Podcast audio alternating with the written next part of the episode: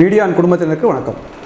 உங்களுடைய ஏகோபித்த ஆதரவினால் மீடியாவுடைய பேஜ் வந்து இன்றைக்கி ஒரு லட்சம் ஃபாலோவர்ஸை தாண்டி போயிட்டுருக்கு. இன்னும் அதிகமாக வளரணும்.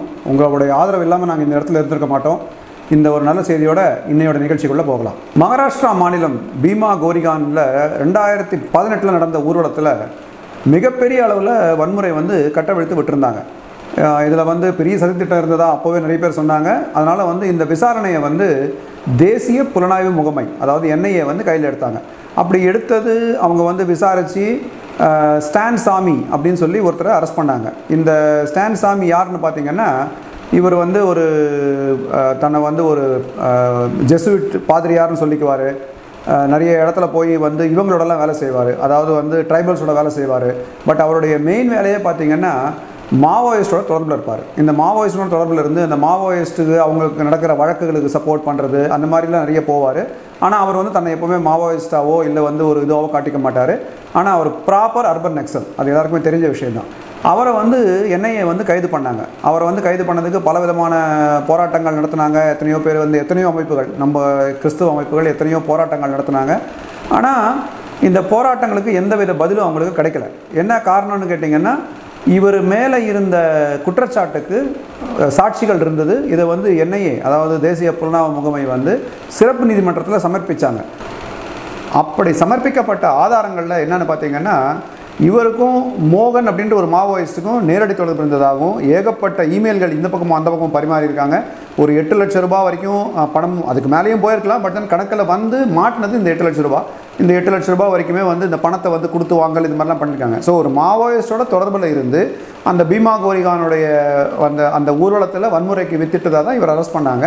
இது வந்து எந்த காரணத்தை கொண்டு அவங்களால வந்து மறுக்கவும் முடியல. எனக்கும் எனக்கும் மாவோயிஸ்ட்டுக்கும் தொடர்பு இல்லைன்னு சொல்லவும் முடியல. அவர் என்ன பெருமையாக சொல்லிக்கிறார் அப்படின்னா, நான் வந்து மாவோயிஸ்ட்டோட வேலை செய்கிறதில்ல, பட் மாவோயிஸ்ட்டுன்னு கு குற்றம் சாட்டப்பட்ட சிறார்கள் அவங்கள வந்து அவங்களோட விடுதலைக்காக மட்டும் நான் அவங்களோட வேலை செய்கிறேன் அப்படின்னு சொல்லி ஒரு சப்பக்கட்டு கட்டினார். பட் இதெல்லாம் என்னை ஏற்றுக்கிற மாதிரி இல்லை. அவர் அரெஸ்ட் பண்ணி உள்ளே வச்சுருக்காங்க. அதே சமயம் வந்து அவருடைய பெயிலும் நிராகரிக்கப்பட்டது.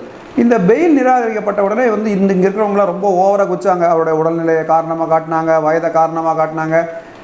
ம வன்முறையை தூண்டுறதுக்கு, திட்டம் தீட்டுறதுக்கு வயது இதெல்லாம் வந்து அவங்களுக்கு தெரியல. அப்போல்லாம் வந்து வயது குறுக்க வரல, அப்போல்லாம் வந்து இந்த வயோதிகம் குறுக்க வரல, உடம்பு சரியில்லைன்னு சொன்னாங்க, அதெல்லாம் குறுக்க வரல.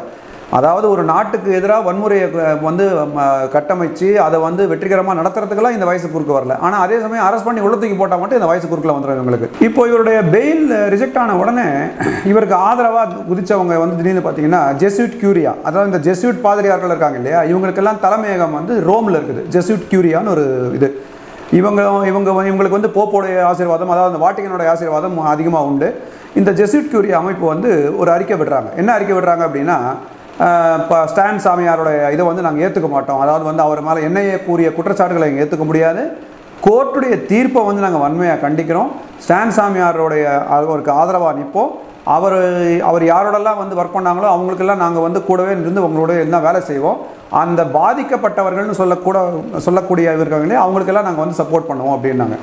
இது எப்படி இருக்குது அப்படின்னா, இந்திய இறையாண்மைக்கு எதிராக பணிபுரிந்த ஒரு பாதிரியார், அந்த பாதிரியாரை வந்து இந்திய சட்டத்தின்படி அவரை வந்து கைது பண்ணி எல்லா டியூ ப்ராசஸும் ஃபாலோ பண்ணி அவரை வந்து ஜெயிலில் கொண்டு போய் போட்டால், இந்திய இந்திய இறையாண்மைக்கு சம்பந்தமே இல்லாத ஒரு கூட்டம் வந்து, அதுவும் வந்து வாட்டிகனுடைய ஆசீர்வாதத்தில் இருக்கிற இந்த கூட்டம் ஜெசுவிட் கியூரியா கூட்டம் அங்கிருந்து கதறுது. நான் என்ன கேட்குறேன் இந்த ஜெசுவிட் கியூரியா கூட்டத்துக்கு, ஏன்னா ஒரு பாதிரியார் வந்து எத்தனை பெண்களை வந்து பால்படுத்திட்டு இன்றைக்கும் வந்து வழக்கு லொட்டு லொசுக்குன்னு ஓடிக்கிட்டு இருக்கிறான், எத்தனை பாதிரியார் மேலே பாலியல் குற்றச்சாட்டுகள் இருக்குது, எத்தனை பாதிரியார்கள் வந்து சிறுவர்கள் சிறார்களை வந்து அழிச்சிருக்கிறாங்க. உங்களுக்கு அப்போ வந்து பாலியல் குற்றச்சாட்டு வந்தால் பாதிரியார் ஓகே, பாம்பு வச்ச பாதிரியாருக்கு மட்டும் சப்போர்ட் பண்ணுவீங்களா? இது எந்த விதத்தில் நியாயம்? அது முதல்ல இந்திய இறையாண்மைக்குள்ளே தலையிடுறதுக்கு உங்களுக்கு யார் என்ன அதிகாரம் இருக்குது? உங்களுக்கு உங்களை வந்து உங் உங்களுடைய வேலை என்னமோ அது மட்டும் நீங்கள் வந்து பார்த்துட்டு போகலாம்ல. உங்கள் வேலையை நீங்கள் ஒழுங்காக பார்க்க மாட்டேங்கிறீங்களே. உங்கள் பாதிரியாருங்க இங்கே வந்து வந்து பாவ மன்னிப்பு கொடுக்குறான்னு சொல்லி எத்தனை அட்டூழியை அதை பண்ணிகிட்டு இருக்கிறானுங்க, அவனுங்களை கேட்குறதுக்கு உங்களுக்கு துப்பு இல்லை. இதே வந்து பாம்பு வைக்கிற பாதிரியாரை காப்பாற்றுறதுக்கு ஓடி இந்த முன்னாடி நிற்கிறீங்க. அப்போது உங்களுக்கு உங்கள் நாட்டை தவிர மற்ற நாட்டுக்கு மற்ற நாடுகளுக்குள்ளே அவங்களுடைய அதிகாரத்துக்குள்ளே அவங்களுடைய சட்டத்திட்டத்துக்குள்ளே வந்து தலையிடுறதுக்கு எவ்வளோ ஆர்வம் காட்டுறீங்க நீங்கள்? உங்களுடைய வேலை என்ன? அந்த வேலையை மட்டும் செய்ய வேண்டியது தானே. ஸோ இந்த மாதிரி சின்ன சின்ன பாதிரியார்கள் எல்லாம் அரெஸ்ட் பண்ணும்போது உங்களுடைய மெயின் இது வந்து அடிவாங்குது. அதாவது முக்கியமாக உங்களால் மதமாற்றம் பண்ண முடியல, அதனால் வந்து ஜெஸ்யூட் கியூரியா மாதிரி அமைப்புகள் வந்து கதற ஆரம்பிச்சிருக்கீங்க, அப்படி தானே? இப்போ நீங்கள் கதறுவீங்க அப்படின்னா ஒரு ஸ்டான் சாமி கிடையாது, நூறு ஸ்டான் சாமியை அரெஸ்ட் பண்ணுறதுக்கு இந்திய அரசாங்கம் தயாராக இருக்குது, அவங்கள சப்போர்ட் பண்ணுறதுக்கு இந்திய மக்களும் தயாராக இருக்காங்க. உங்களை மாதிரி ஒரு ஒரு துரோகிகளை உங்களை மாதிரி ஒரு துரோகிகளை எந்த காலத்துலையும் இந்திய மக்கள் ஏற்றுக்க மாட்டாங்க. உண்மையான கிறிஸ்தவன் எவனுமே உங்களை ஏற்றுக்க மாட்டான். ஏன்னா அவனை பொறுத்த வரைக்கும் இன்றைக்கி வந்து உண்மையான கிறிஸ்தவன் இந்தியாவுக்குள்ள நிம்மதியாக இருக்கிறான், எந்த வித பிரச்சனையும் இல்லாமல், எந்த வித போராட்டமும் இல்லாமல், எந்த வித பாம்பு வெடிப்பும் இல்லாமல், எதுவுமே இல்லாமல், ஒரு ஒரு கலவரம் இல்லாமல், எந்த வன்முறை இல்லாமல் நிம்மதியாக இருக்கிறான். அவன் நிம்மதியை நீ கெடுக்கணும்னு பார்க்குறீங்க, அவங்க நிம்மதியை கூட நீ கெடுக்கணும். ஏன்னா உங்களை பொறுத்த வரைக்கும் உங்களால் மதமாற்றம் பண்ண முடியல, அதனால் இந்திய இறையாண்மைக்குள்ளே தலையிடுவேன், இங்கே பாம் வைக்க சப்போர்ட் பண்ணுற பாதிரியாரை நாங்கள் வந்து சப்போர்ட் பண்ணுவோன்றீங்களே, உங்களை எதால் அடித்தா சரியாக இருக்கும்? உங்களை மாதிரி அமைப்புகள் இந்தியாவுக்குள்ளே காலை வச்சிங்க அப்படின்னா இதோடய விளைவுகள் வேறு மாதிரி இருக்கும். நீங்கள் உங்கள் வேலையை மட்டும் பார்த்துக்குங்க, தயவு செஞ்சு எங்கள் இதில் தலையிடாதீங்க. ஸ்டான் சாமியாருக்கு என்ன பண்ணணும்னு எங்களுக்கு தெரியும், அதே மாதிரி இந்த பாலியல் குற்றச்சாட்டில் இங்கே மாற்ற எல்லா பாதிரியார்களும் என்ன பண்ணணும்னு எங்களுக்கு தெரியும். இவங்க எல்லாருமே இந்தியாவுக்குள்ள இருக்க வரைக்கும் இந்திய அரசியலமைப்பு சட்டம் தான் எங்களுக்கு பெருசு. உங்களை பொறுத்த வரைக்கும் ஜெஸ்யூட் கியூரியா அப்படின்றது எங்களை பொறுத்த வரைக்கும் ஏதோ ஒரு அமைப்பு தான், எங்களுக்கெல்லாம் ஒரு பெரிய அமைப்பாகவே கிடையாது. எங்களை பொறுத்த வரைக்கும் இந்திய அரசியலமைப்பு சட்டம் தான் எங்களுக்கு பெருசு, அது என்ன சொல்லுதோ அதை மட்டும் தான் நாங்கள் செய்வோம்.